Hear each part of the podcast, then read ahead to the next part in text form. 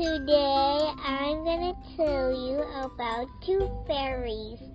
When your tooth fall out, your tooth will go to the dentist and then you keep it. You put under your pillow and then sleep. And then the tooth fairy comes, be quiet and nice and peace.